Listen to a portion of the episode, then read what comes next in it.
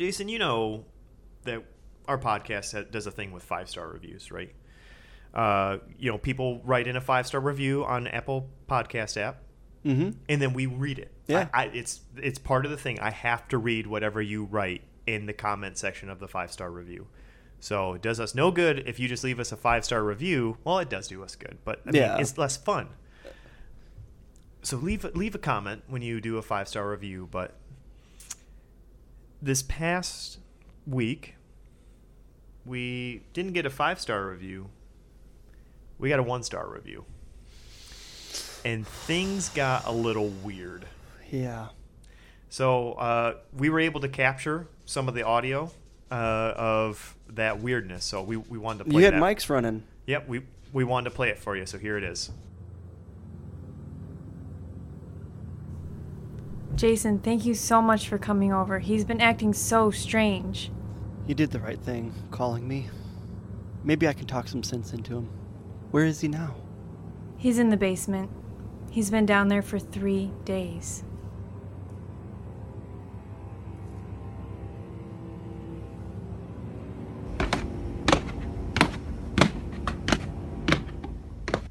Hey, Alex, you down there, buddy? What the hell is this? Oh my gosh. What in the world? Alex? Hey, bud. You down here? I'm just. You know, I get nervous in these situations. See, your, your laptop's open. What the hell is this? What? Oh my gosh, this is weird. Alex? You down here? Oh, what's on his laptop? I don't even want to look. Oh, I gotta look. I don't want to look. Maybe it's something for the podcast. One star review and no play makes Alex a dull boy. Oh, what the hell? There's like 10 pages of this. What are you doing down here, Jason? Oh, man, Alex, man, you scared me. Man, Shauna called me, and she's worried about you. I just, I feel like maybe we should talk some things out. So, you want to talk? Good. Well, let's talk. what do you want to talk about, Jason? Dude, your freaky behavior. Ever since, ever since our podcast got that one-star review, you haven't been right. I mean, people are worried. Worried? Why shouldn't I be, Jason? Our podcast got a one star review. Do you have any idea of what a one star review does to a podcast? Have you ever given a single thought to the fact that someone just dropped a huge turd on our life's work? Alex, it's a one-star review. We have plenty of five-star. I think you and I have a very different idea about what you think should be done here, Jason. I don't know if you're joking, but I think you may need to see a doctor. You're losing it, Alex. I'm losing it, Jason. I need to see a doctor. And just when do you think I have time to see a doctor, Jason? Uh, I don't know, but probably as soon as possible. As soon as possible. Jason, what are you doing? Put down the hockey stick. No, Alex! You've gone completely off the reservation. Just give me the hockey stick, Jason. I'm not going to hurt you. I just want to bash in my MacBook a little bit and never see any one star reviews again. Alex, you leave me no choice.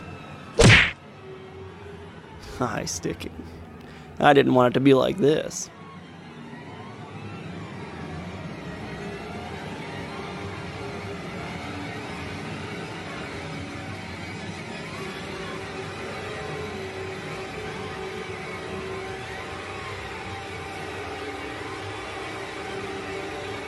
Alex, I did some deep digging. I found out who left us the one star. Who was it? John MacArthur. He's like, You had that heretic Keith Giles. It happened after our Keith Giles episode. Oh man, you know what's funny? They're like, That heretic Keith Giles. There's a eh. part of me that would be honored if John MacArthur listened to our podcast just once and then left us a one star review.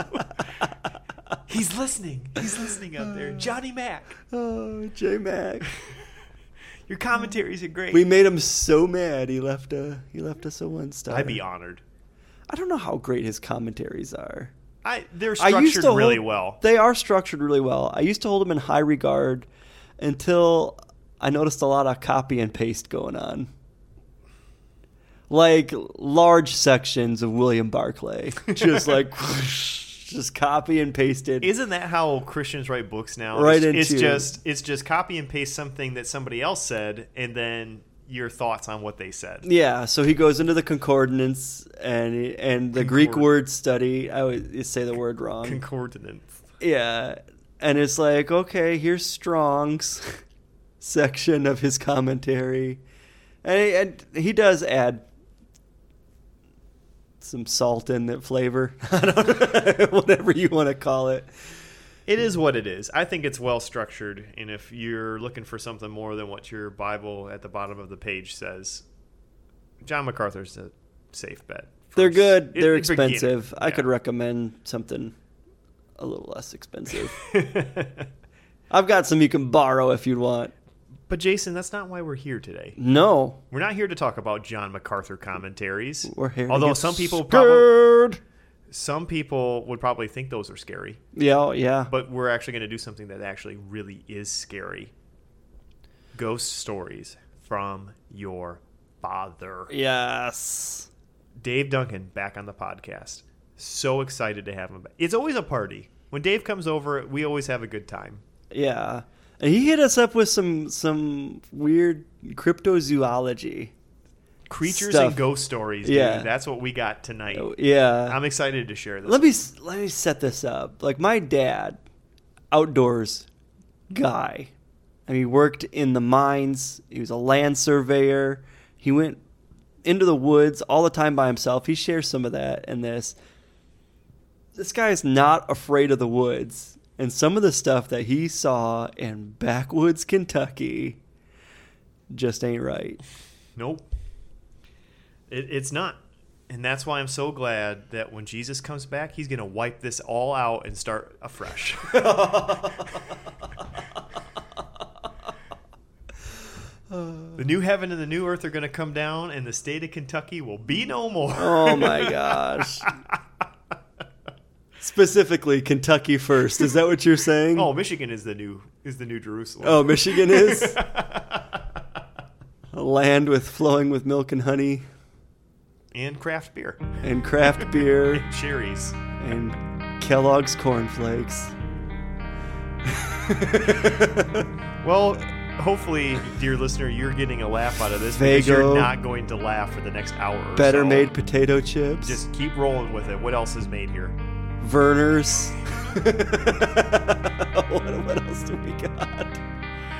Oh, my goodness. So, Shauna chimes in with Meijer. yeah, my wife is sitting, chiming in. Um, so, sit back, listen to two guys who couldn't make it as pastors because when's the last time you heard a pastor tell a ghost story from the pulpit? Not from the pulpit. That's a good one, Alex. So, this is not your pastor's podcast of horrors, part three.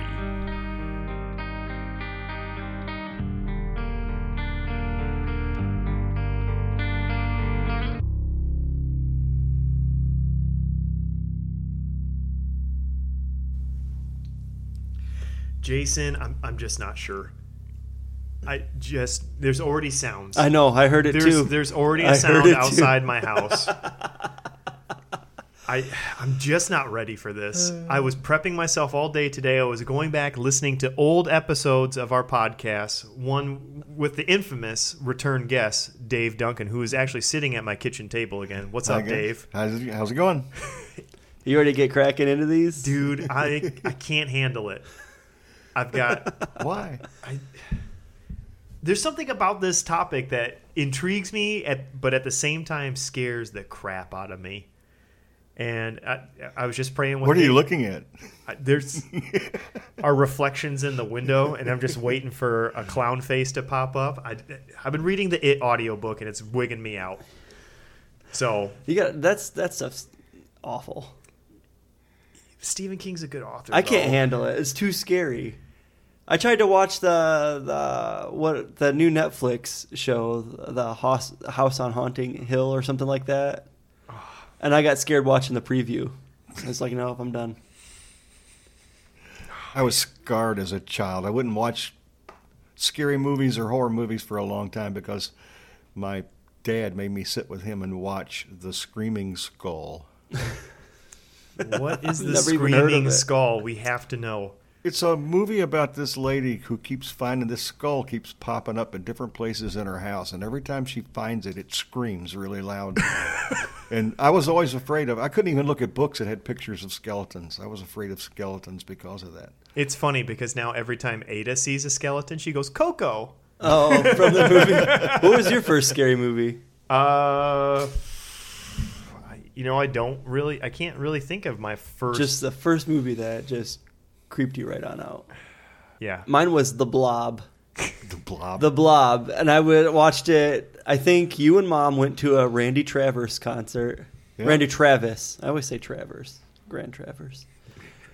Randy Travis concert, and I stayed with Sissy and Goldie, oh yeah. and they let me watch uh, Ghostbusters, edited for TV, and then after that they let me watch The Blob, and that that scared the crap out of me. Literally, I was afraid to use the bathroom because I think at one time the blob comes up through the toilet while a guy's sitting on it.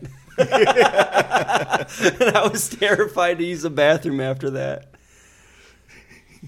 I was always terrified when we, my mom would take me to Blockbuster, and we'd have to. It is almost like she did it to taunt me, but like we walk through the horror movie section, and it, I'd see just the covers of the horror movies. I'm like, nope, mm mm. Friday the Thirteenth, stay away from me. I don't want anything Yeah. to do with that. I honestly never, I just never got into scary movies, ever. I My- can't even think of my first scary movie. My brother and sister loved them, and I think I remember going to the video store and they're picking out movies, and I'm like, "Hey, how about Toy Story?" Uh, but I remember we watched over and over again Night of the Living Dead, and not like the old original one, like the um, probably the '80s remake. okay. They're coming to get you, Barbara. Stop it, Barbara. See, that's the weird thing. I can handle zombie movies because it's it's a tale of survival. It's it's it's an, it's it's an interesting look into the nature of man. I think. I Zombie remember Matt picking out movies. You could never pick out gory enough for him. No, disgusting stuff. It's gross. The no more, good. The more gore, the more he liked it. No, thank you. I remember telling him one night, "We're not going to rent a horror movie tonight." So he rented the movie Sabotage. Oh yeah, what? sabotage. The movie was called Sabotage. Sabotage. He called it. He's in the video I want to story. get sabotage. He's in the video store. He's like, "Look, Dad, sabotage." so now we always say it like a, like a ninja movie. Sabotage. Is that his favorite Beastie Boys song? Yeah, that's what. Listen, all y'all, sabotage. Sabotage. gun, gun, gun, gun. All right. So my dad's got some ghost stories, and so here's here's the format that I want to try to follow, Alex. Okay, He's gonna tell a story, and we got three questions. we get to ask three questions. I'm sure, yeah, about each story. So I'm this sure is different. This is different when the first episode we had Dave on telling ghost stories, and he started asking me, Alex, what is that? And I'm like, I, I don't know what that is. I'm I'm freaked out right now. There's a graveyard out back from our church where we're recording. Oh, we drove by that the That other was night. creepy. Jess and I, we uh, the, we dropped the kids off at our Conquerors Club. Like Yeah. This this uh, the Nerf gun. it's thing? like a Nerf club, cl- uh, Nerf Nerf gun club at our church. okay.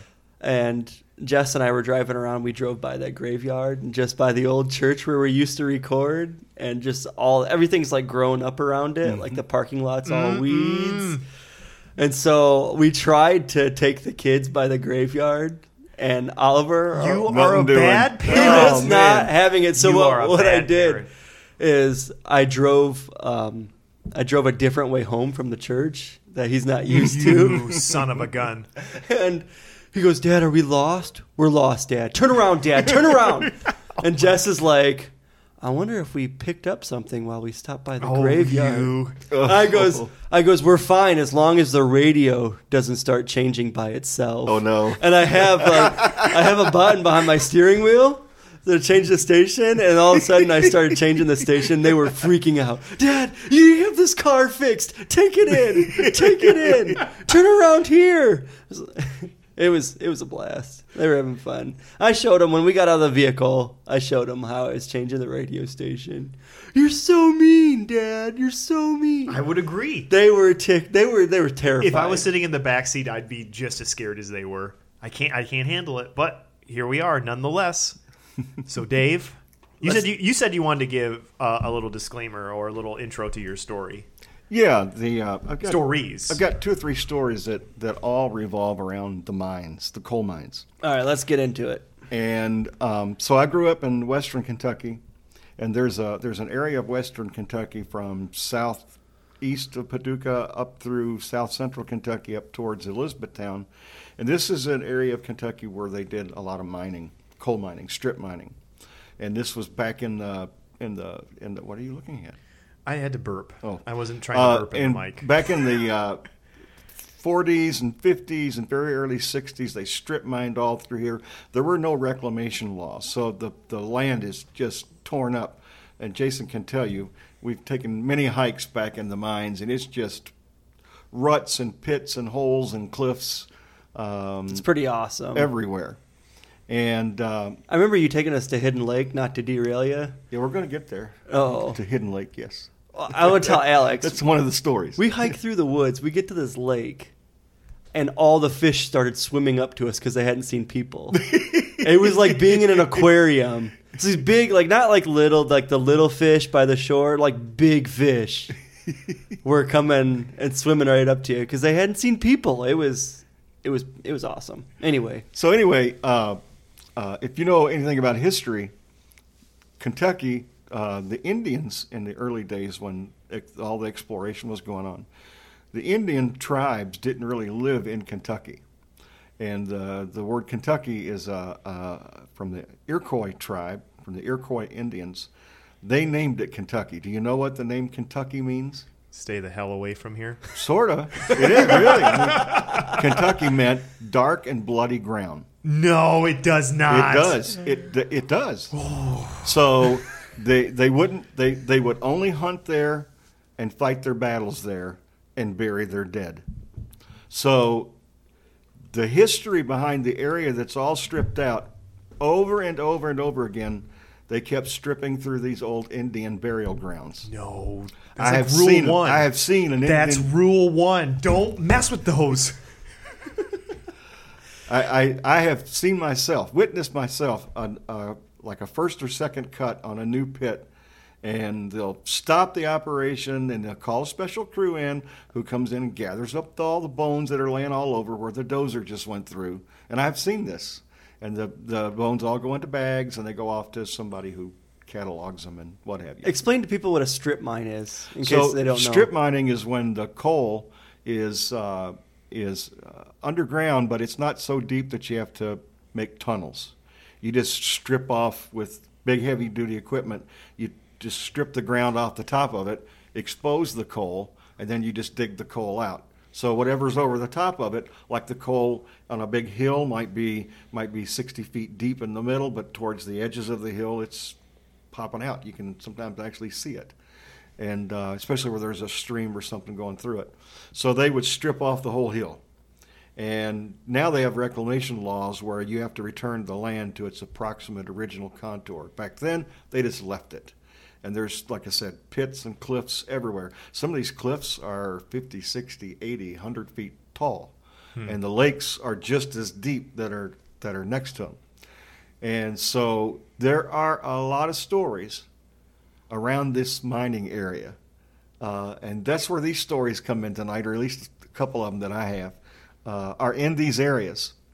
And the first story, if I had to give it a name, I would call it The Ditch.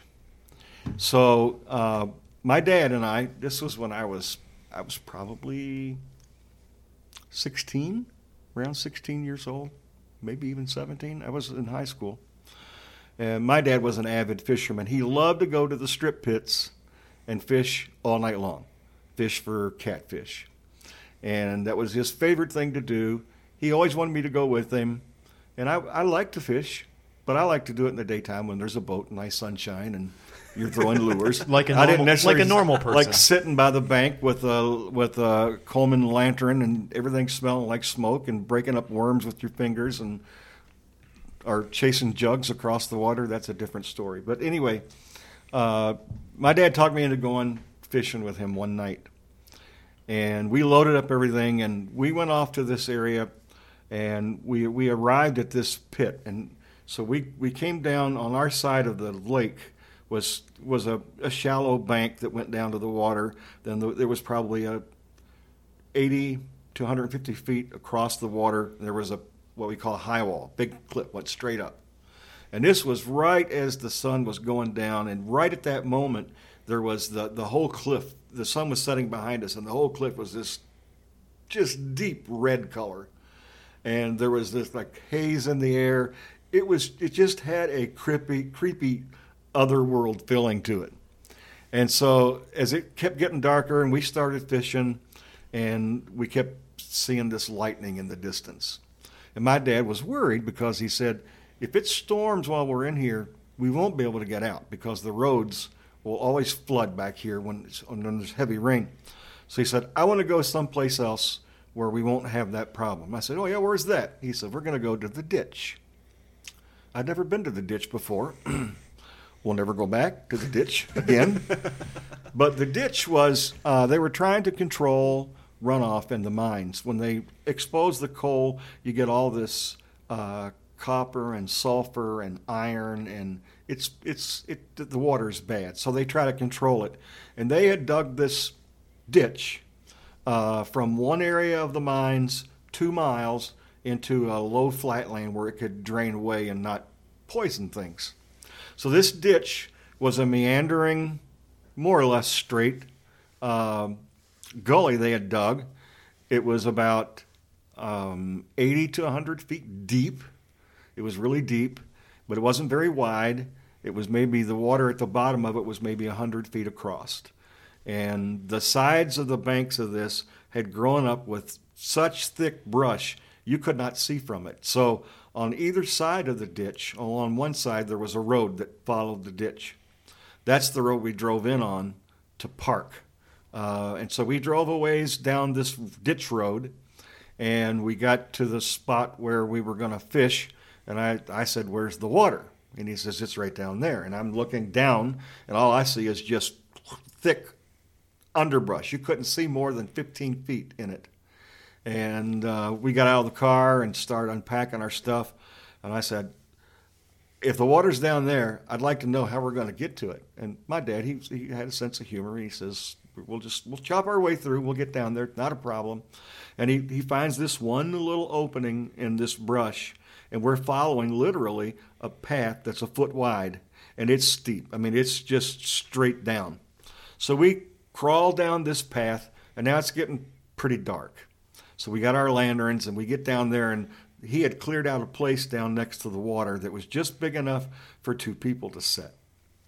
And on either side, when you turn your flashlight to the right or left, all you saw was this thick brush just going into blackness.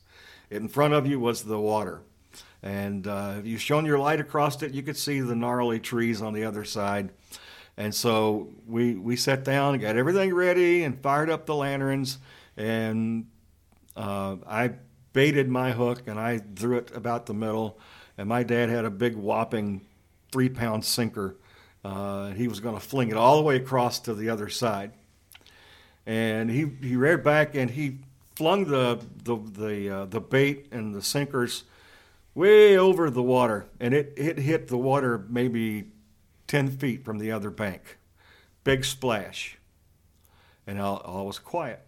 After a few minutes, you could start seeing the ripples come back across from where his splash had caused the ripples. And we're sitting there, and nobody's talking. We're just kind of sitting in the quiet silence. We could we could still see the lightning a little bit and hear distant thunder. And then all of a sudden, something on the other side, near where he threw his bait in, uh, something large. How large, I don't know. I didn't actually see it, but something started running along the bank on the other side, and literally this sounded like an elephant. I mean, it sounded like a dinosaur. And it's crack. You hear branches cracking, trees snapping. I mean, loud crack, pop, snap.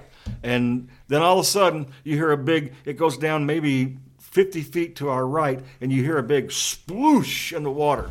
And we're sitting there, and it's still quiet. And all of a sudden, these big waves start coming in. And my dad, uh, like I said, he had a sense of humor.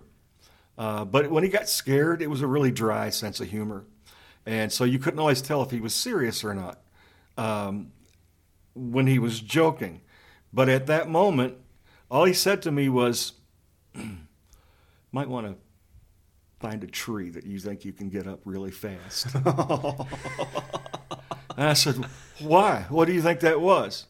He said, I don't know, and I don't want to know. And we we sat there quiet, and neither one of us talking to each other, and uh, it was it was pretty quiet. And then we started hearing something come out of the water on our side of the bank, and we start hearing these snapping twigs and all. And he said, "You know what? Why don't we go up and wait by the car for a little bit?" and I said, "Sounds like a good idea to me." And so uh, as we were getting up, I started up the path. He says, Well, why don't we just take our stuff with us in case we decide to leave? So we picked up, and all the time we're picking up our stuff, we can hear this, whatever it was. And I, I'm telling you, it's, it sounded as big as an elephant. I mean, and I know in the woods at nighttime, sounds are amplified and all of this, but it sounded really loud. So we got up on the top of the road. The car's up there. We put all our fishing gear down on the ground, and we're sitting there. And my dad starts deciding he wants to talk about this. He says, "I've never heard anything like that before, so I don't have any idea what it was. But let's just see what happens for the next little bit." And he said, "Well, we we'll, we'll make some coffee." And so he got the coffee pot out, put it on the hood of the car, and got his sterno thing and started making coffee. And it's dark. We got our lantern down. It's quiet, and we're sitting there, and uh, the coffee starts percolating. And I'm thinking, why don't we just go? why? Why do we? Why should we be here? Like a sane person, yes. We're not fishing. Uh, obviously, um, It's a school night, Dad. whatever. and then we then we heard up the road ahead of us. Uh, we heard um, this. It was a sound like it. Uh, how do I describe it? Uh, like horses clomping around. You know how when uh, horses are stomping around or they get excited and they're they're raising up and they're clomping their feet on the ground. We start hearing a noise that's similar to that, and, and then it quit, and then it started going again, and my dad was visibly nervous, and he was he was standing there and said, "Maybe we ought to just leave." And uh, I said, "I think that's a really good idea, Dad." And uh, so we started loading things up in the car, and there was there was enough.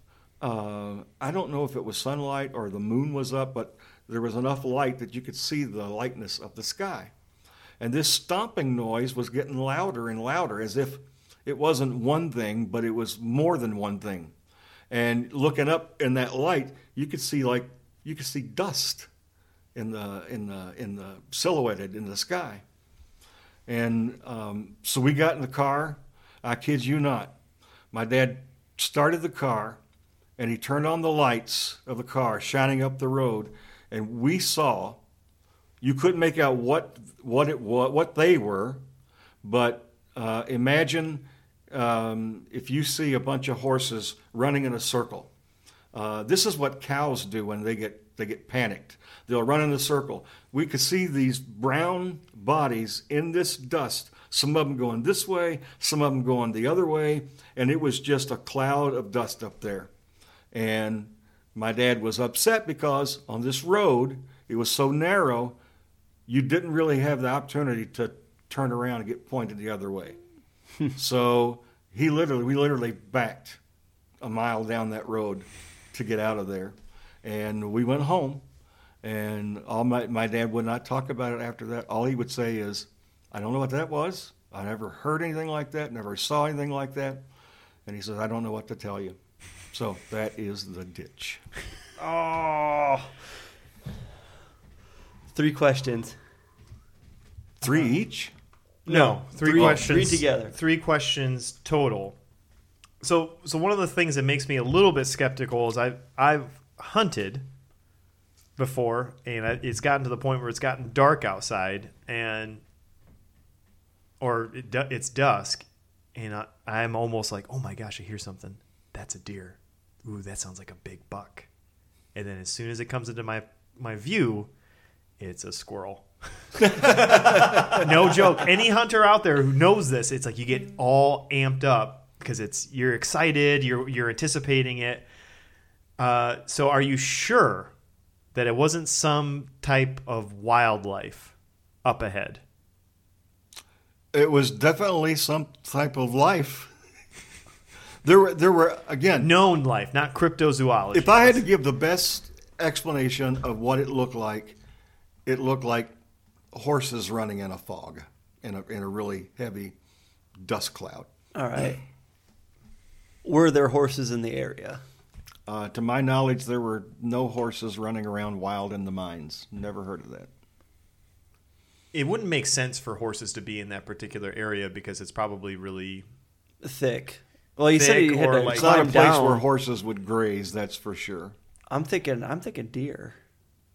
that's what I that's where my mind goes. But deer don't generally run in big herds like that or run around in circles. If something's spooking them, white tails up and they dart into the woods. Would you think that this thing, whatever it was, it was across the bank? Why would it jump in and then come out on our side? That's what bugged me about it. Just I would think it would wanted be to going. say hello. Oh, Was it okay? Last question. You got. You got. Okay. Was it a gaggle of Sam Squatches? That's a terrible question. it could have been Eastern Sam Squatches. I'm not sure. The Western Sam Squatches have a frill that runs along their back, and uh, and but they're hybrids of Sam Squatches that um, that can be mistaken for the Eastern. Sure. You just blew our last question, Alex. I'm disappointed. That's what I do, Jason. Derail. So uh, yeah, that and I, I that one I remember real vividly. Um, uh, I don't tell it often because most people think it's kind of silly, but um, it was quite frightening at the time. I think seeing those like seeing the ripples come at you, the big ripples after that thing Yeah, got they, in the they water. were they were swells, not ripples. They were swells. I mean, there was a big humps of water. I'm thinking a bear, maybe. Alex, this is getting real now. You broke out the candy. I did break out the candy. broke out the candy. We're ready for story number thank, two. Thank you, sweetwater.com. Please sponsor us and send us free things. Story number two. So story number three is Oh. actually the most creepy mind story, but story number two took place uh, at a location that Jason has actually been to. I was just explaining to him when he was talking about earlier about the hidden lake and the fish swimming up to us because they hadn't seen people in a long time. um, right across from there was another another lake, and uh, that lake was it's probably a mile long. It's very narrow, mile long. It's a it's a winding thing, so you can't see it all from one end. But along the side of the lake, there's a cliff that runs all along one side of the lake, and um, I got a picture of Jason standing there with a mighty hatchet in his hand. It He wasn't wearing flannels; he was wearing a soccer AYSO. uh, it, it deserves to go on awkward family photos. it is ridiculous. He's standing there in the, in the at the base of this cliff with his hatchet in his hand. Clearly, had never been outside. Clearly, should not have been holding a hatchet. Probably shouldn't have even been in the woods, but um, so along this this cliff and this lake, at one time, uh, the road into this area was a well maintained road, and people used to go back there, especially on the weekends. And you would go back to this lake, and there's sometimes would be a hundred people back there, all swimming and and um, cooking out and all kind. It wasn't a public place, but it was just a lake that was people like to swim in. Uh, my coach swam in there, and he got bit by snakes. Um, but anyway, uh, on the one side of the lake was this big tall cliff, and one of the our favorite things to do was to walk around, hike around up on top of the cliff, and jump off of it into the water. And this was a it was a, it was really high. The place, the highest place I jumped, I would estimate was about 80 feet.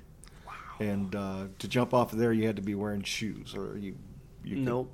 could burn your bruise your feet. And uh, so when we were up there, though, behind the up above the cliff, behind the edge of the cliff, there was a really deep, beautiful wood wooded area that hadn't been mined, and it was all just huge. These old oak trees.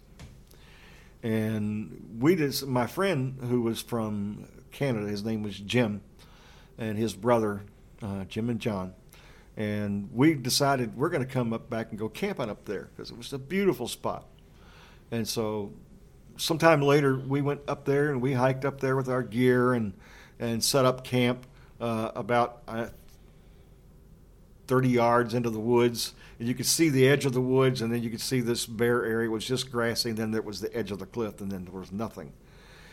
And so we went there, and we were going to stay overnight. And uh, we had a tent set up, and we had a campfire outside the tent, and it was late, and people were Jim and John were they were kind of drifting off, and I wanted to set up a little bit and just enjoy the peace and quiet. They were in the tent. They hadn't gone to sleep yet, but they were they were talking, and um, and I, I heard I heard a noise down on the cliff. Then I heard a lot of rocks fall into the water, like pebbles and stuff. And uh, I well, what was that? Well, I assumed that, like any exposed rock face, you have stuff falls off of it from time to time and falls into the water.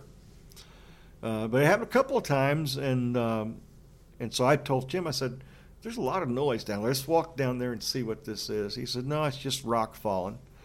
And so we we went we went to we went to bed, and Jim and John were already asleep, and I started to drift off, and all of a sudden, John pokes me in the side and says, "What is that?" I said, "What is what?" He said, "Listen." And of course, when somebody says "listen," then all, every sound becomes really loud. you can hear yeah. everything; it just magnifies. And I could hear behind the tent, I could hear something breathing. I could hear a breathing uh, noise. And I'm thinking, deer, wild hog, monster, could could be anything. All these things are possible. And uh, and so John woke Jim up, and Jim says, "You guys are babies," and he just rips out the front of the tent, stands up, turns around, shines his light, says, "I don't see anything out here." And so, right at that moment, we hear this really loud splash, and we hear this commotion on the cliff face. We can't see it because it's hidden from us. It's down on the cliff. And so we we um, uh, we said we got to go see what this is. And so we took all every light we had, and we walked down to the cliff face. And this cliff is kind of undercut. You can you could look over and see down, but you couldn't. The Yeah. bottom of it was underneath of you and hidden from view. And but you could see, you could hear this noise along the bottom of the cliff, and you could see this stuff rippling, falling in the water and uh, but you couldn't see what was doing it. But it was there was whatever it was. It was spread out over an area probably 15 feet wide, and um, so we were trying to see what was going on. John is, starting to freak out, and uh, Jim is calling him a baby. Uh, I want to go home Uh, because I didn't know what was what was going on, and then all of a sudden Jim freaks out. He said, "Oh my God! Did you see that?" I says, "No." I didn't see it. He said, "Watch," and I'm watching. I don't see anything, and then I turn away, and then all of a sudden John says, "Oh my God! Let's we gotta go. We gotta get out of here." And I said, "What is it?" He said, "There's something down there, and I don't think we want to mess with it, whatever it is." And the, at that moment, the noise stopped, and everybody's ready to go. And so we're loading up stuff, and we're we got our flashlights, and we're heading back to the car. And I'm trying to get these guys to explain what they saw. and both of them said what they saw. They didn't see a whole creature, but what they saw. Uh, how do I best describe it? Uh, imagine, and I'm not suggesting spider, but I'm just. This is how you picture this. You know, when a, you got a big spider that's sitting on your table and his legs come out and they kind of poke up and they go back down, that upper joint. They were saying they they were saying we saw uh uh like the joint on the back of a bat's wing sticking up out from behind the cliff, and they both said they saw it. And they said uh, that these pieces, these pieces of joint that they saw, were were ab- about foot and a half long, and the limbs were like two or three inches in thickness. And that doesn't ring any bell to me of anything that would be on a cliff face at a place like that. But we did hear from uh, one of John's friends at school said his uncle and his uncle's two cousins were there at the lake one night, and they said they saw what to them looked like a bat that was had a wingspan of like five or six feet, and they said it was sitting way down the lake on the opposite side from the cliff, and they said it flew across to the bottom of the cliff and sat there, and then after after a time it flew away and they didn't see it anymore. So, what it was, I don't know. I didn't get to see it personally, but I believe they saw something. Something enough, something enough to say we're done. We're gone. Oh yeah, they was everybody. I wanted to leave when we got there. It was too creepy. I'm not a. I, I, there was a time when I would walk in the woods alone at night, but after the hanging dog, I won't ever do that again. So, uh, um, We gotta- we that's gotta- story number two. Yeah, we got to get to that. Alex, I think this is an appropriate time for a Gollum voice. because that's all I'm thinking. There was some sort of creature down there. The rocks uncool, nice and cool. That's all it is. It's Gollum throwing rocks into the into the hidden lake.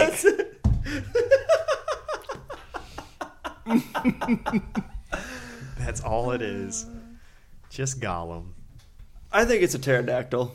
You think it's a pterodactyl? So are you of the mindset that there are still dinosaurs walking the earth with us? From the description that that John that John gave, that would be that would be an apt description. Yep. I'm not. I, I Pterodactyl straight from an Indian grave. ghost pterodactyls. Ghost dactyl. it could be a great Netflix series. it would. Uh, I, I have to ask this question because just because of, of the two stories that you've given us, they're, they're creature stories.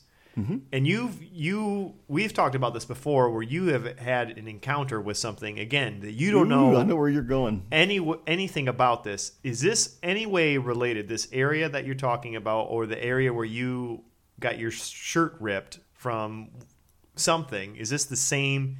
It, what is it called? The Panther Creek Downs or something like that? Panther Creek Bottoms. Oh my gosh, it's that not the sounds like an same. awesome bluegrass band, but also a terrifying place. Bluegrass man. is this the same region or area? They are in the same region. There is something there, and I are in kind of the want to same go. region. How many miles apart? Oh, I would love to take you. I could take you some really super creepy places, oh man. Oh My gosh, I could take you to a place tonight and demonstrate something to you. what? Yeah. I have a, I have a curfew. Sorry, Not your pastor's field trip. not your pastor's field trip. I took my kids there when they were real little, and they wouldn't let me stay to see it happen. But there's a place where the where there's a, this. It's not an old. It's a it's an underpass under a modern freeway. And the story is, it was they ripped up uh, an Indian graveyard to build this freeway, really near where this underpass was. And the story is, you anybody can go there any time of year, as long as it's night, and you drive your car under this concrete. It's a it's a it's basically one car width.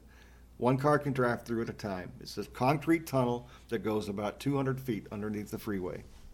And they say you can drive your car in there and you can park. And you're guaranteed to hear something rap on your trunk of your car.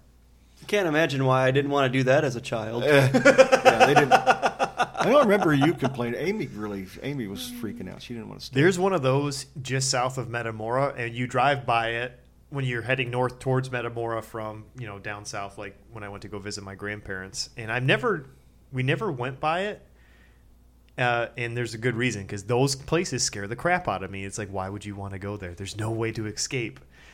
the Indians are rapping on your hoods. I remember when I took my kids there. We we pulled up to the entrance and just that black hole. They No. at night. They didn't, they weren't. We weren't. So you going in have to there. shut your lights off. Is that the? Yes, It'll only do it I if haven't. shut your lights off. I've I've done it twice, and both times I got a rap. I've talked to many people.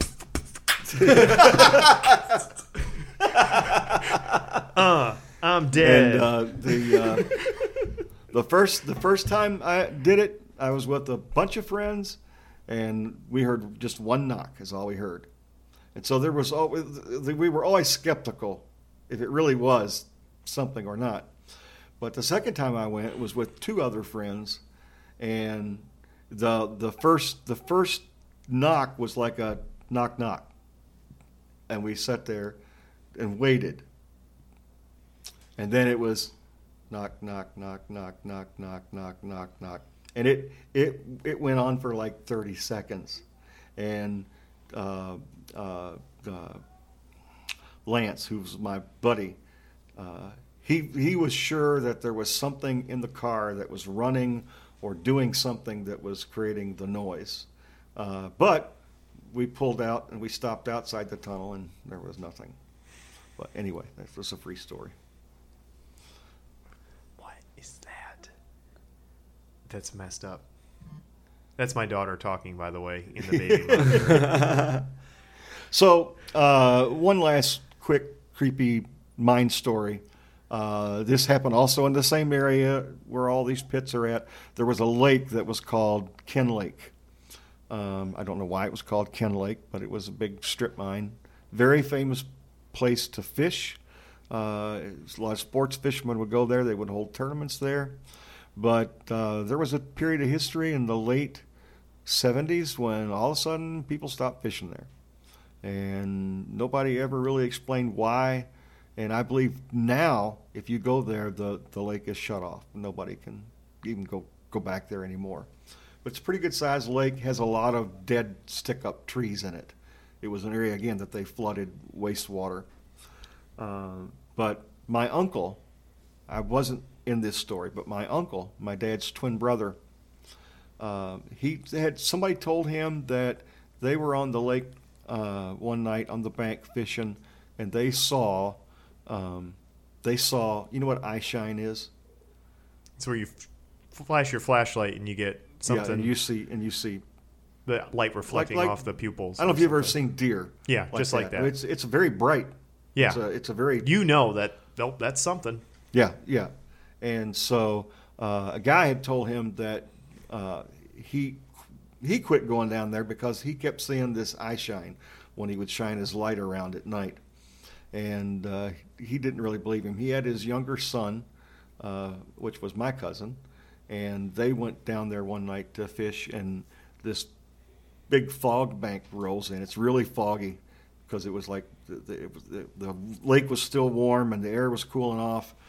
And um, uh, he said he said he had a really creepy feeling about that evening when him and his son were there, and they had a small boat, so they were out amongst the stick ups, the trees sticking up out of the water, and they were fishing out around there.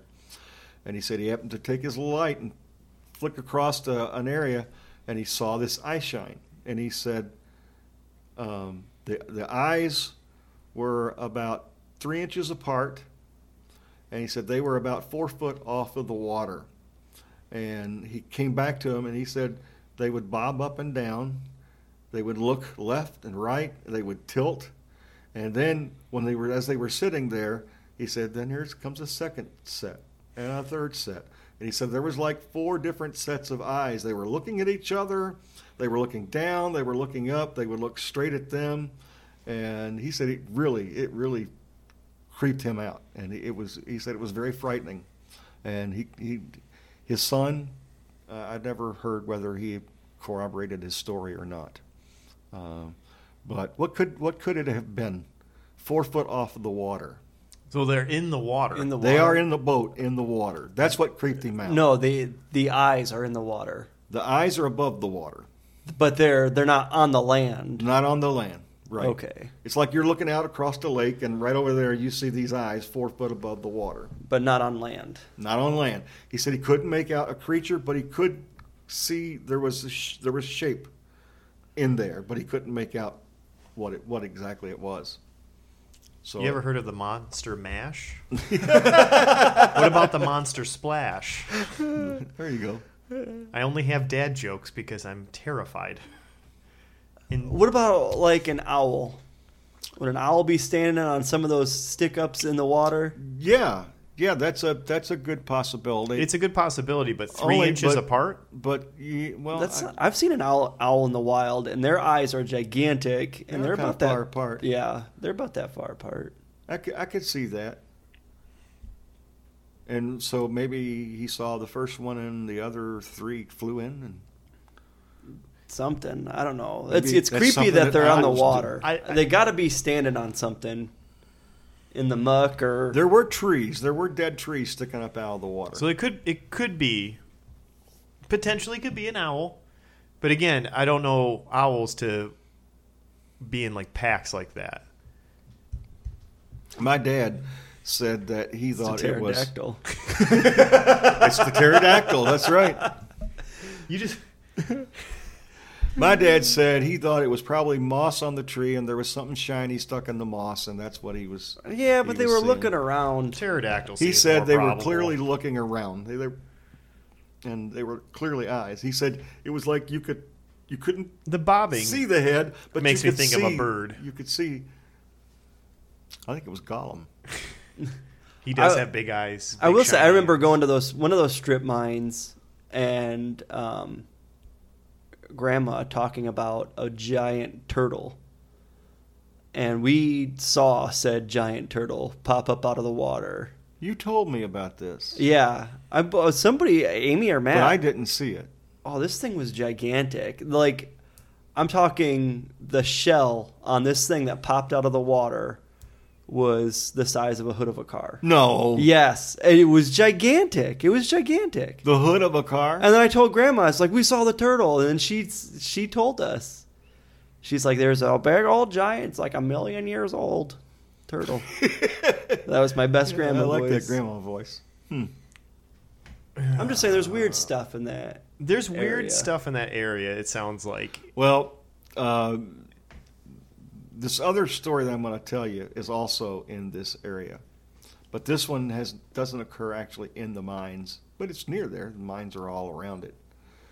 So let me let me ask you this question. You you've talked about other people. So is this like as far as locally is concerned, like is this something that the locals even know like, hey, this area is kind of messed up. Mm-hmm. Yep. So nobody lives necessarily back there per se, or if they do, they must It's funny because there's Own you'll have you'll have like you'll have like these small communities that are kind of isolated in this area, like McHenry, uh, where my where my folks live.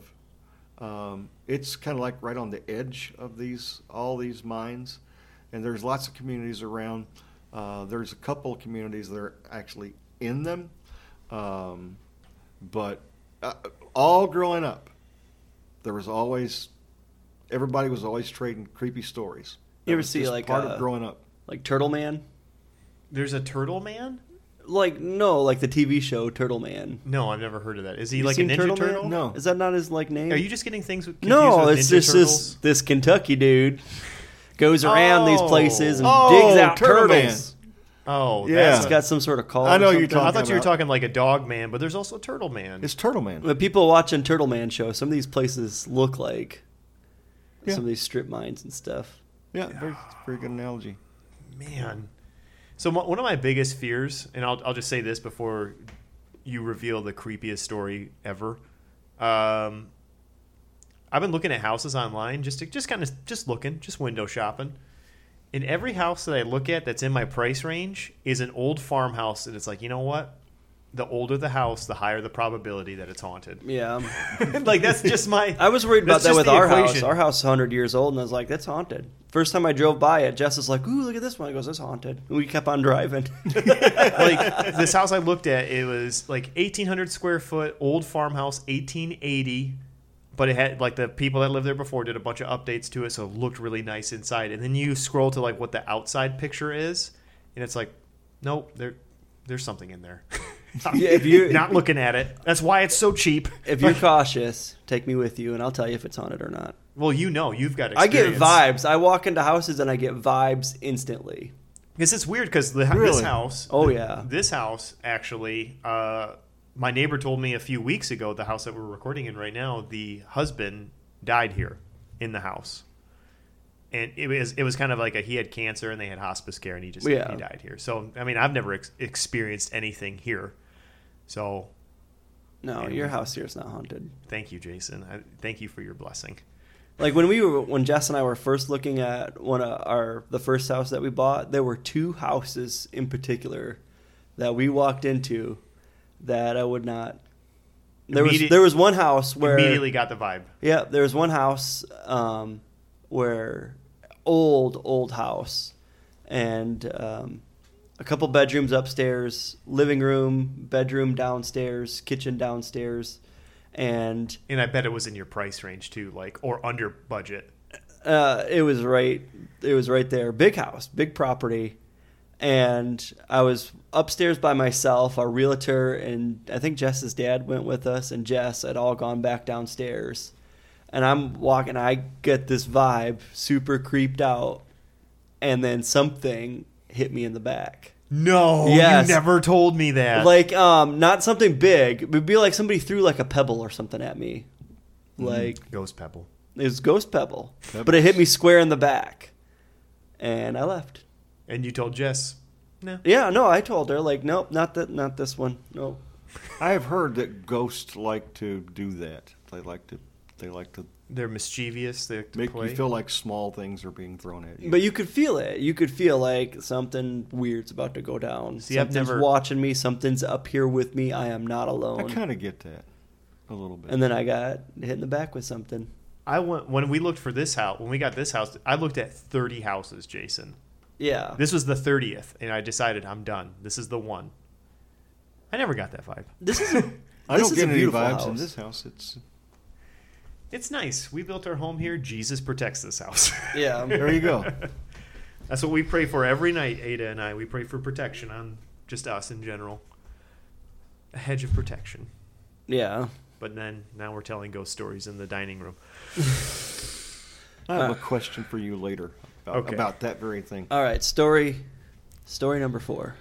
Okay, so uh, story number four, we're going to switch uh, locale a little bit. Do you remember in our previous ep- Halloween episode, uh, I told you a story about a guy named Pete Leach? And uh, Yes. a story about them being in the back room of their mobile home. Yes, I, I've got goosebumps right now, Dave. Yes, I remember that so, story well. Same guy, and uh, same family, different house, and uh, this this story is was when I lived there. He was my boss at the at the mines when I worked as a mining engineer, and uh, good friend of mine. He was a pastor, um, and everybody knew this story, and, and everybody said that they believed him and they believed that it was true. So he's a reputable guy.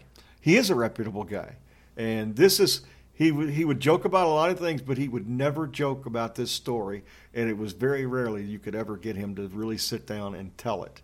And I lucked out one night because we were. Uh, uh, me and my wife at the time, we were visiting one of the deacons in our church, and he also knew this Pete Leach guy. And so th- Pete was over there. So after we had sat around, we were visiting for a while, he told this story. And uh, this story happens in, in McHenry, same place where my, uh, my grandparents grew up and uh, where I lived for a while. and so his his wife, um, and uh, now all of a sudden her, name escapes me. Um, Pam, Pete and Pam. So they they lived in a in a small older house uh, down at the bottom of the. McHenry sits in kind of like a hollow, and uh, it's a shallow depression. They lived across. There's the railroad tracks run through there, and they live across the railroad, and in this lowered kind of depressed area, such that when you were visiting his parents, who lived way up on the hill, you could look down and see their house down in the in the valley quite clearly. And uh, this was in uh, November. I don't know the year, but it would have been it would have been in the mid 70s, mid to late 70s. And they were they had gone to a church service, and they were coming home uh, one night, and they um, it was it was in November. It was rainy. It was damp. It was chilly. It was kind of cold. And he said when they they, they got to their driveway, and when they pulled in the driveway and the lights kind of swung around and went arced across the house, I bumped it, arced across the house. He said he always feels like he remembers seeing something. On the the front of the house had a long porch that ran the entire length of the house, and the older houses at that time that had like two bedrooms in the front, both of the bedrooms would have an outside door. So you have like two doors side by side. Have you ever seen that kind of construction? It's very common down there. Um, I don't know what it what it's from, but even a lot of the older churches have two front doors. And so uh, this was a house like that, had two front doors. And anyway, they, they got out of the car and they went around to the back. They went into the house from the back, and uh, they went inside. They had they had uh, they had uh, forced air gas heat, but early in the year they didn't use it. They had they had two coal stoves and they burned coal, like most half the people in McHenry burned coal. I burned coal when we were growing up, and so they came in. It was cold, and he's got a fire going in the fireplace. They're doing their normal normal things, and they um, they ate dinner, and um, they were they talked for a while, and it was just him and her there. And then one one of the things they always did is they had a quiet time in the evening where they would just sit and read uh, or talk quietly. And he said that night they they they were comfortable, ready to go to bed, and they were having coffee. They were sitting there reading and talking, and um, and Pete's wife says, uh, "I think somebody's here." And he said, "Why?" She said, Well, I thought I heard somebody step on the porch. And uh, so he got up, walked over, turned on the light outside, and there was nobody out there. And he says, No, I think you're just hearing things. And so he went back and sat down, and then he said he sat down, and after 10 minutes or so, very clearly, he said he heard, and his wife heard it too, what sounded like somebody threw a pebble against the front wall, and it hit the porch and bounced around. And she said, Yeah, somebody's here. So he got back up. He goes to the door and opens up the curtain and turns on the light. And there's nobody there. There's no pebble. There's nothing. And he says, Well, it's probably a squirrel. You know, they're, they're carrying their nuts around or whatever. They, they do that. They do So they uh, they they go to they turn in. They go to bed, turn the lights out, and uh, that's when the fun starts. Uh, so they're that. Laying wasn't in bed. fun enough. They're laying in bed, and all of a sudden she said, "I hear somebody again. Somebody's on the porch." And he said, I, "He said I laid there very quietly, and I didn't really hear anything, but he said I got the sense that there was somebody there." And uh, he said, all of a sudden, it sounded like somebody took a handful of rocks and pitched them against the wall, and he hear, heard him hit the wall, and they all fell into the floor. And he jumped up, and uh, he grabbed his gun, and I would do the same. He went, he goes to the front, the other front door that's Shotgun now in the her. bedroom, and turns on the light. Nobody's there. There are no rocks. The porch is clean.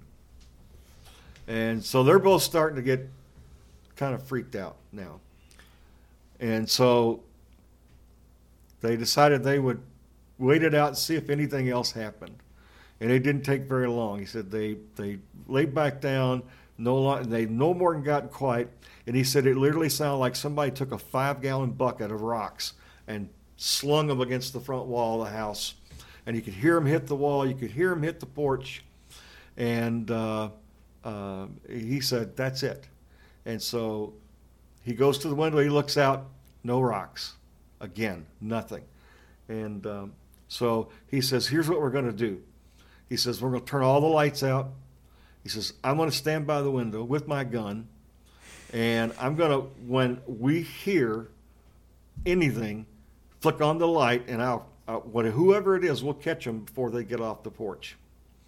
And so he said he crept up to the window. They turned all the lights out. They got quiet, and nothing. Five minutes went by, and nothing.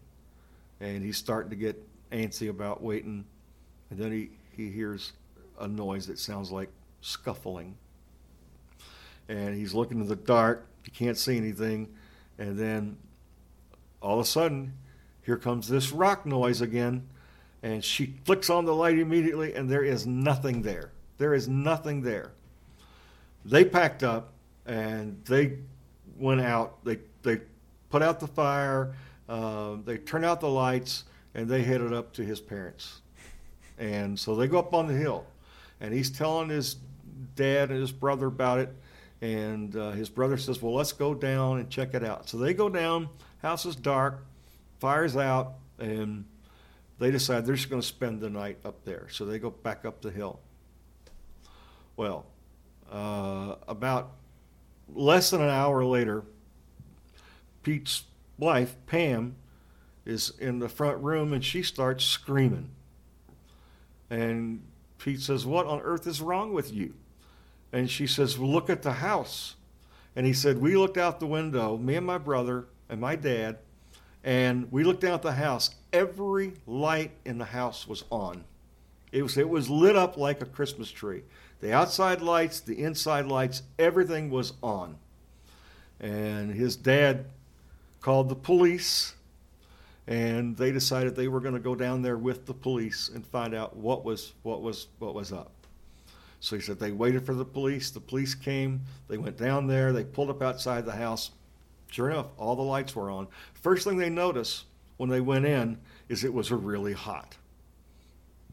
The fires in both stoves were stoked, and they were they were so hot, and the flues were closed, and they were almost red. They were so hot, and uh, uh, they went into the bedroom. And do you know what a cucklebur is? A cucklebur? A cucklebur. No. So down in Kentucky, we have these plants we call cucklebur plants, and they have these little pods on them have all these little stickers sticking out of Oh, them. like a we- burr. Yeah. Yeah, when you walk through them, they stick to your pants. Yeah. Yeah. We have You can't brush them off. You we gotta have burr wars at our house. We had burr plants. And boys, Yeah. we throw them at each other. So they they went into the the bedroom and it's they said the bed was made. They didn't make it when they left, but the bed was made. And Pete Stanner, he's saying to this cop, he said, that bed was not made when we left here. And he said the cop threw back the blanket, and the whole inside of the bed was covered with cuckleburs. Cuckleburs. Burn it. Burn the bed. uh, they moved out of that house. Heck yeah, you do. And that story goes around today as everybody says it was true. And it's a story that you he he won't if you start joking about it, he just gets quiet, gets mad. He says, "I'm telling you, it, it, it's true." So there you go. But to me, that's one of the creepier stories. Heck yeah, I've it heard. is. Ah. Not gonna lie, seventh grade, I won a writing contest using that story. Thanks, Pete. oh my gosh. Oh. Yeah. So Sorry, guys. Ada, go night. Did you just wake her up? No, she's sitting up in her bed. Oh. Oh, you can see her? Night,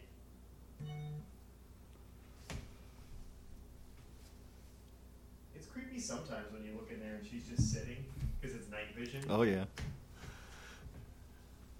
Yeah, if you can't hear Alex because he's away from his microphone, he's looking at the baby monitor, and Ada is just sitting up in her bed. Just sitting up in her bed. It's, in, in it's the silence. Creepy silence, When I- listening to my dad's creepy story. When I first went up there, her door was shut and I didn't hear her say anything. And my my my guess was that she was sleeping in her bed when I heard her say, "Hey, Dad, Dad," and that would have just freaked me out. oh.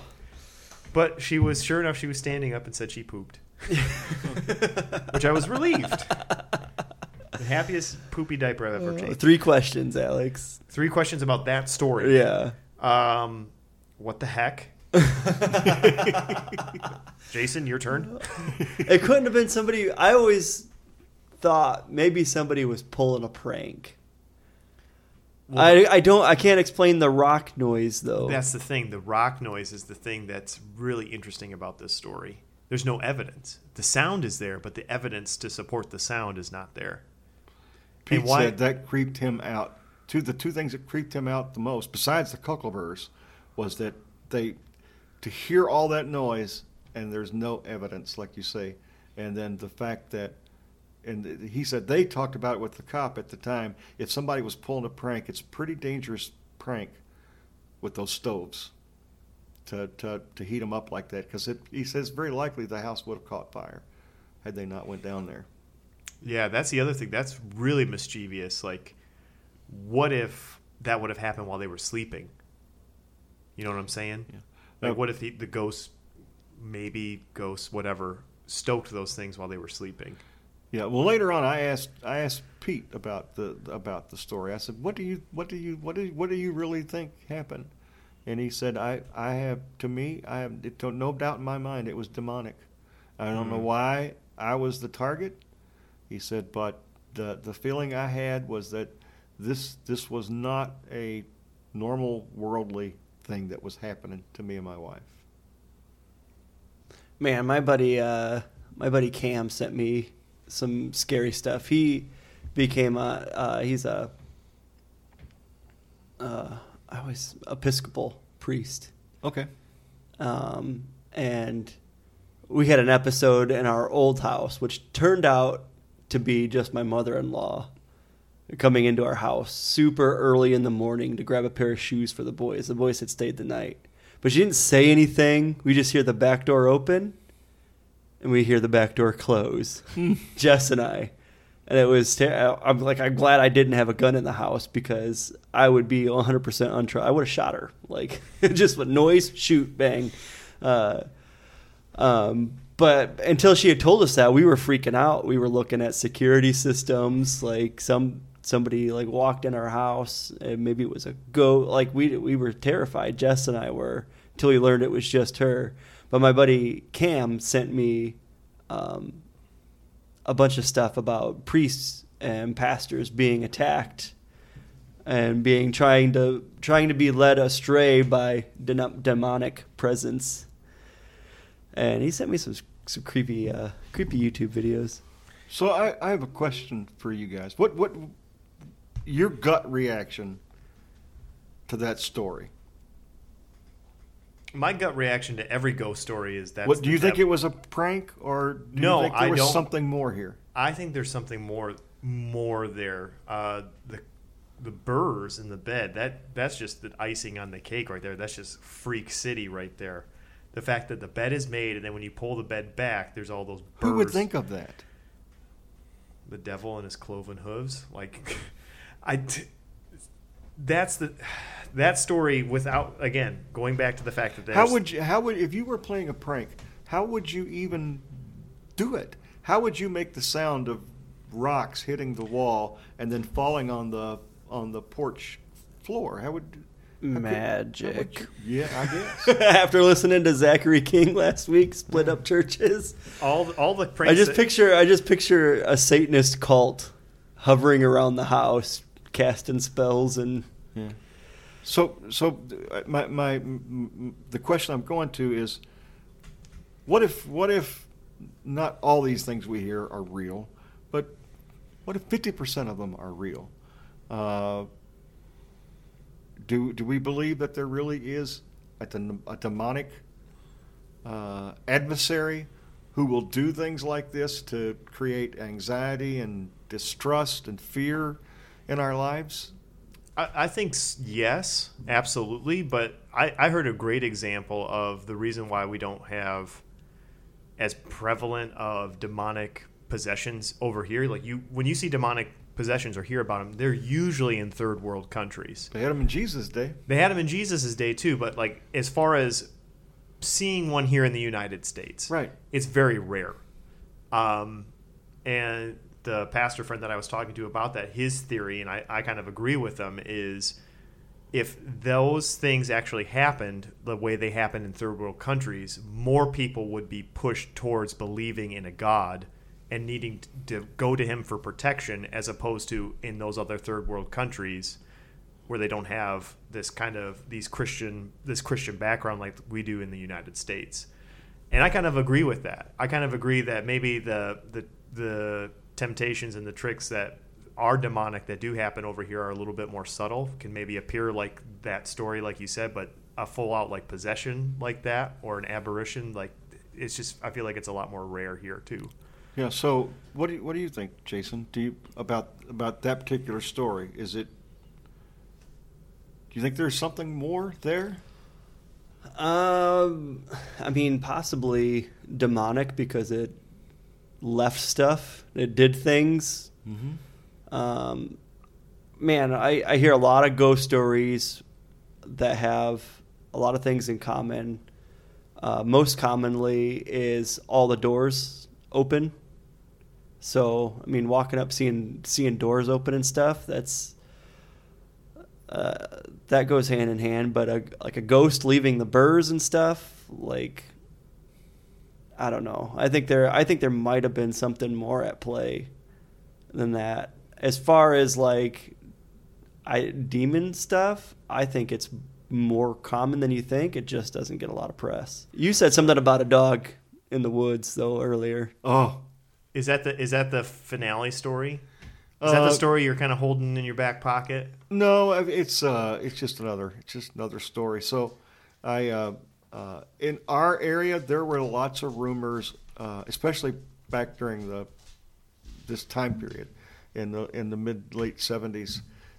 Uh, there was there were a lot of stories going around about occult things going on around our county, and you would often see things in the newspaper about it, and people would find things and we never we never saw any real evidence of that, so we kind of laughed it off, and we would make jokes about it, and uh, it became the thing in school to accuse people of being uh, in the occult, um, whether you thought they were for real or not. And, um and I, I remember one of one of, one of these guys that they were always teasing. He told he told a bunch of us. He says one day you're going to come across something, and you're you're gonna you're gonna change your mind about the occult. You know how evil it is. Ada. Oh, that's my wife coming. oh man, Son of a gun. Oh. creepy doors. Maybe we should unlock the door for her and let her in. That was creepy as all get out. You just scared us as we're sitting around telling ghost stories. That was perfect. I did not see your That car. could have been That- could I have been saw, a I better saw time. your car. You just let it happen. Yeah. Your dad and I about both had a heart attack. I thought Ada was coming down the stairs, and then when I didn't see the door open anymore, and then oh my gosh, Shauna oh, Ryman, yeah. everybody, That was creepy. that freaked me out. we got to get some WD forty on those hinges. That's great. Maybe that maybe it'll come through on the recording. All right, you were talking about the occult. Yeah, so This uh, kid? uh, back in my high school days, I used to think I was this mighty mountain man, Trapper John, and and I used to love to hike in the woods. And I started doing this thing where I would hike into the woods at night with no flashlights or nothing, just walk into pitch darkness, let my eyes get adjusted to the dark, and I would venture far. First, it was around the yard, and then it was across the garden, and then it was across the cornfield, and then it was across the cornfield, across the ditch, and then a little ways up into the woods. And th- it literally got to where I would walk across the, the ditch into the woods, up to the top of the ridge, along the ridge, and come back down. This was before Facebook. This was before Facebook.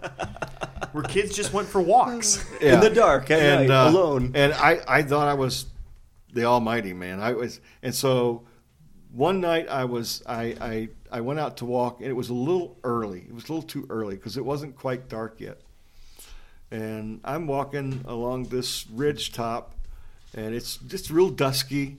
And I see, I'm looking ahead of me, and I see this odd structure in the in the up above the ground in the kind of in the trees and the closer i get to it it's it's sh- sheet metal roofing and it's wrapped around these three trees in a circle. And i'm trying to figure out why would anybody do that? Now i didn't know anything about deer blinds back then. Didn't hunt. And uh, but i didn't think it could be anything like that. And the, the closer I got, I noticed that there was a rope hanging right down in the middle into this enclosed area that I couldn't see in. And, uh, it's it's pretty dark, getting pretty dark, but I can still see well enough to. When I walked up there and I looked up underneath, there was somebody had hung a dog by the neck, and it was I don't know how long it had been dead but it had clearly been beaten and ma- mangled and mutilated and the and I just I was frozen with horror because I'm thinking where are these people because somebody did this Yeah. and uh, and uh, it, that truly gave me a sense for how evil and these people are but, but that that was that was one of the most personal most scariest things that ever happened in my life was it that seeing a dead dog at dusk And out from the woods, Zachary King says, "Welcome, David." the former So- Satanist we had on last week. That that would be more terrifying to me than it, like a ghost. Like I Yeah, this is real because I mean this is this both, is both are pretty real. equal for me. I know, both but are this is like equal. people are doing this. Like people do some weird stuff. Like that's why I mean, we have serial killers. Like people do some weird stuff. Like to me, to me that that stuff is is scarier. So when we when we talk about demon type activity in this way, do we open ourselves up to anything by I don't, doing it? I don't know. Uh, my safest bet is that I usually stay away from it. The only time I really go around it is when I'm prepping for this podcast for Halloween time. I don't know if we necessarily open up ourselves to it. I, I know personally that I feel like just in my life in general, I feel like God has protected me up from a lot of things.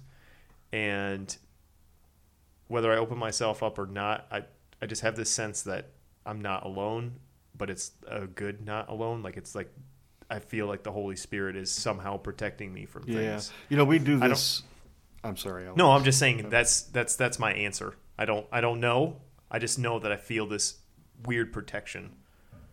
Uh, That's all I feel. I think there's a giant difference between acknowledging something exists, sharing information about it that it exists. Like I'm probably not going to go into those woods after after somebody saw that without police or somebody, you know, of that nature. I think there's a big difference between that and the and then trying to participate in our summon or it's not like we're sitting here with a Ouija board trying to contact We're, we're not. We're not said creepy an spirit. experience. No. Yeah. You know, we, we, we tell these stories to get the Halloween creeps. It's the season. Uh, but, you know, I always remember that you're talking about the weird sense of protection. You know, if you think about it, as Christians, this this is not our home. We're liable to see anything here. You know, this is we're our inheritance is someplace else. Our ultimate home is someplace else. So I do think that we we can we can have these creepy story things, but I I, I think we're completely protected Hmm. uh, from Satan and and anything he could throw at us. Uh, including aliens. now I'll probably go home and pictures will start jumping off the walls. I'll tell you this. So I recently and this is my new like whenever I see something scary or hear something scary or watch something scary now because like I just recently I red boxed uh, the newest It movie because I just that curiosity I ju- I just wanted to see I just wanted to see what it was all about because so many people were talking about it and as soon as that movie was over uh, I was home alone and because my buddy that was going to watch it with me bailed and as soon as that movie got done got on youtube started watching rodney dangerfield Oh yeah, you, you gotta follow up the horror movie with a comedy. So like I'm that's the, like- that's the classic. just you scenes from to. caddyshack scenes on him in the johnny carson show i'm just like this is funny okay Yeah. the bad feelings are going away now Yeah, I don't do I don't do a whole lot. Like I want to watch a scary show. I don't like blood and gore.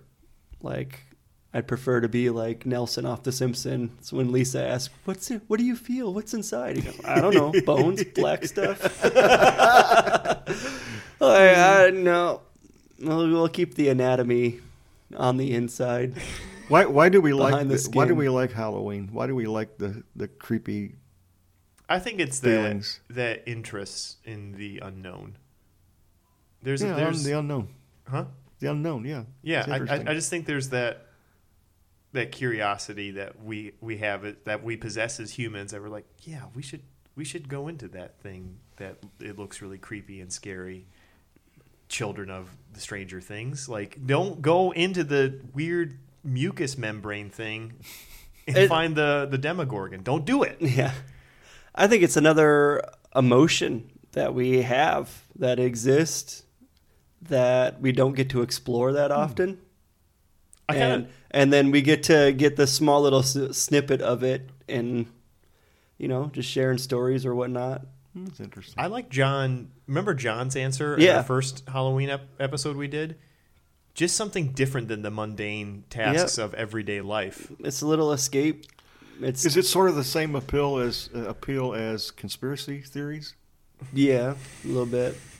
Those ones are sometimes can get scary, but other times it's like I just I just got to go down this rabbit hole. Yeah. Well, okay, one more one more story before we close out. Growing up, we lived in this house on uh, right on the main highway that comes through Beaver Dam, Kentucky, Highway 231, and there was always rumors that this house was haunted. And my mom had several experiences there. My sister did, and uh, the the only experience that I really recall there was the uh, the knickknacks in the attic, which story that I told uh, last last time. The circle of knickknacks. The circle of knickknacks. Innocent name. But So it's- the it's the other thing that I was story. involved in, and it's kind of odd. I was involved in it, but I didn't experience it. Hmm. And uh, but it's like this. So uh, I was the I was so happy living in this house because it had it had a large upstairs that was mostly attic, and but the front portion of it that faced the highway was a big giant bedroom and I could go out my window and on the porch roof I could sit there and look across the field and watch the movies playing on the movie th- outdoor movie theater screen. And I used to sit up there and watch things I probably shouldn't have watched, but um, It was a it was a dirty movie theater, right? well, it was an outdoor, so I don't know if you could classify it strictly as dirty, but Maybe I'm thinking of Durand. It was a little too dirty for a little Dave. Um, so anyway, my my uh, at the time it was my stepdad and my mom. They repeatedly got on to me for stomping around and making noise upstairs and waking everybody up. And I would always say, "Did I did I'm not doing anything? When I go up there, I go to bed. I don't stomp around." And uh, and sure enough, I would come down the following day. What on earth are you doing up there? Said, I'm not doing anything.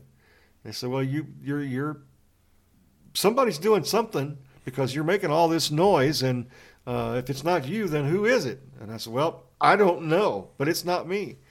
And so I, one night they decided they were going to catch me in the act. And so my stepdad waited at the top of the stairs outside of my shut door, waiting for this to occur. I don't know how long he was out there. I didn't know he was out there.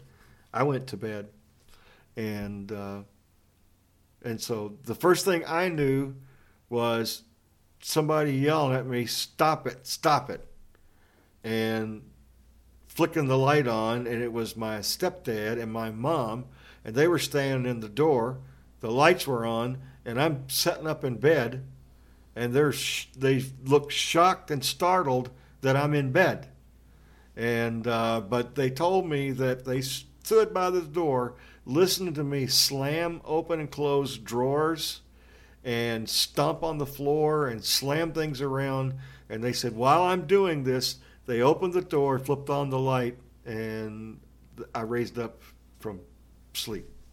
They woke, and I never, I never heard this stuff. Never heard it. Uh, but they said it happened a lot. It was the same upstairs, down which my sister and my mom used to watch these footprint depressions in the carpet. So it's the same place. Or upstairs in the attic is where the knickknacks had a way of standing up by themselves on the shelves. Uh, all the same place. Can I can I ask a question?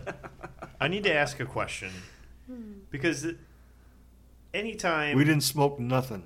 that was not because I've heard of I've heard a couple of times people have said I experienced something in my house and it just left me with a and these are believers these are these are people that I know love Jesus and believe him and what he did for us uh, they've actually had their pastors or just people from their church actually come to the house and pray in every single room or whatever they decide to do does, did that ever occur to you guys to to do any of that back then?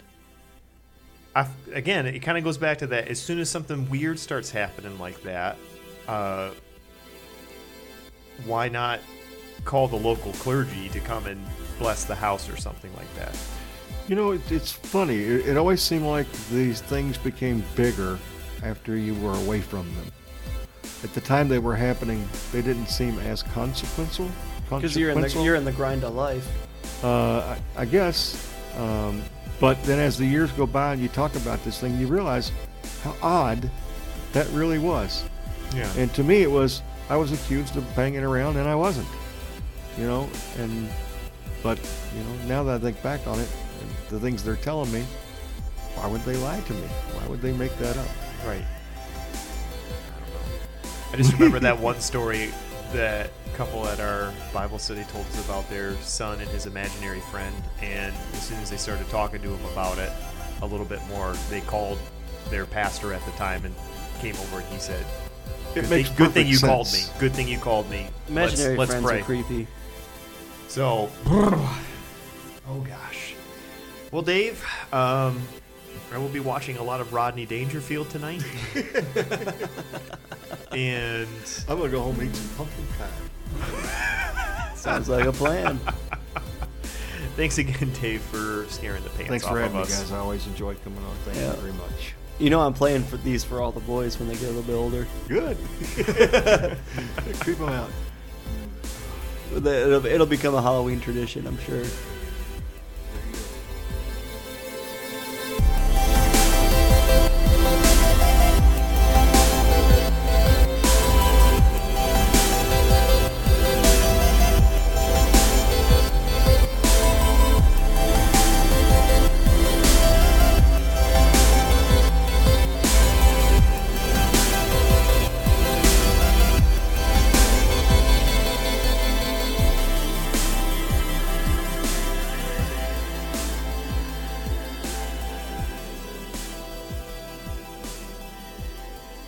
Jason, it's official. This is the last podcast of horror that we're doing. No, I, it's I can't, I can't take it anymore. No, it's not. This is messed up. Why do we keep putting ourselves through this every Halloween? because it's Halloween. Well, you got a point there.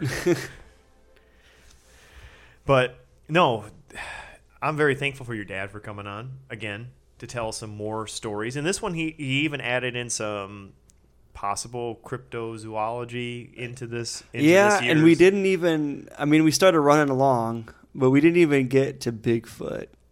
That one time my dad was attacked by Bigfoot. Well, there's already a podcast out there. There we talk is. about it every how every time your dad comes on, we have to mention that he's been attacked by Bigfoot. Yeah, so if you go out to to Don't Feed the Trolls, they interviewed my dad about him being attacked by Bigfoot. It's a great interview. and you know, it might be time for us. Maybe next year. Maybe we'll do the his his attack.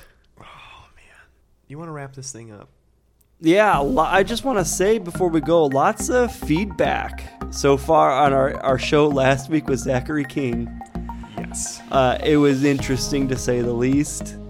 I, I listened back to it. Did you listen back to it? I haven't listened back to it yet, uh, but so many people, people that don't normally comment about our podcast. when when we recorded it, was it not? Was the audio like really hard for you to hear as we were recording it? Yes. So yeah, I went back and I cleaned all the audio up and bumped his voice up so you can actually hear him now.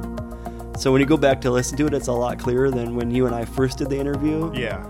And so just listening back to, on some of those things, like what, huh? so I don't know what to make with some of that stuff, but you guys can determine that for yourself. I- if you haven't listened to it yet, go back and listen listen to it. It's funny because I've heard two sides. I've heard it's complete BS, and I've heard this is the scariest thing I've, I've heard. like Yeah. ever. So those are the two sides that I'm dealing with from the, my friends and people that listen to the show that have contacted me about it. It makes me think of like my favorite podcast right now is that one time I was abducted by aliens. Yeah. I love Jamie and Bree. I've listened to all their episodes. I, I think they're fantastic. But they do this fact or sci-fi thing at the end of their show, and they pick like a story, like a news article, and they fact or sci-fi it. And if you land somewhere in the middle, you get called the middle bitch. So I'm gonna have to middle bitch that interview and say, I, I don't know. Like I, I, half of it I could totally see. And yeah, the other I'm, half, I'm kind of if one percent of that, like I said, in, like I said in the interview last week, if one percent of that stuff is true, it's enough to freak me out. Oh yeah, and I think one percent of it's definitely true, hundred percent. Yep. That one percent, hundred percent, all the time. One hundred percent, it works one percent. Yeah. Uh, Jason, so we have to talk about this because it's, it's, this is our podcast. Mm-hmm. 40,000 downloads or plays, whatever you want to call them later, we're still talking about this. It's the Detroit Red Wings. Yeah. They are no longer in last place. Whoop, whoop. Sorry, Florida Panthers. Gosh. I'm gonna, I'm gonna check the score right now as you're as you're talking. So as as I'm talking, as you're hearing the sound of my voice, Jason is on a smartphone like a typical person nowadays. And they're losing. They're losing. Shocker. So the Red Wings. So by the time this episode airs, the game will be over. If you want to be the scariest thing this Halloween, what? you dress as a Red Wing because it's it's awful. It's just My uh, one of my friends said, uh, "What did he say? What has uh, forty six legs and is awful at hockey?" the Detroit Red Wings. yeah, right now, not not so swell. Jason, I. They're obviously not going to hear this in time, No, but make make a prediction.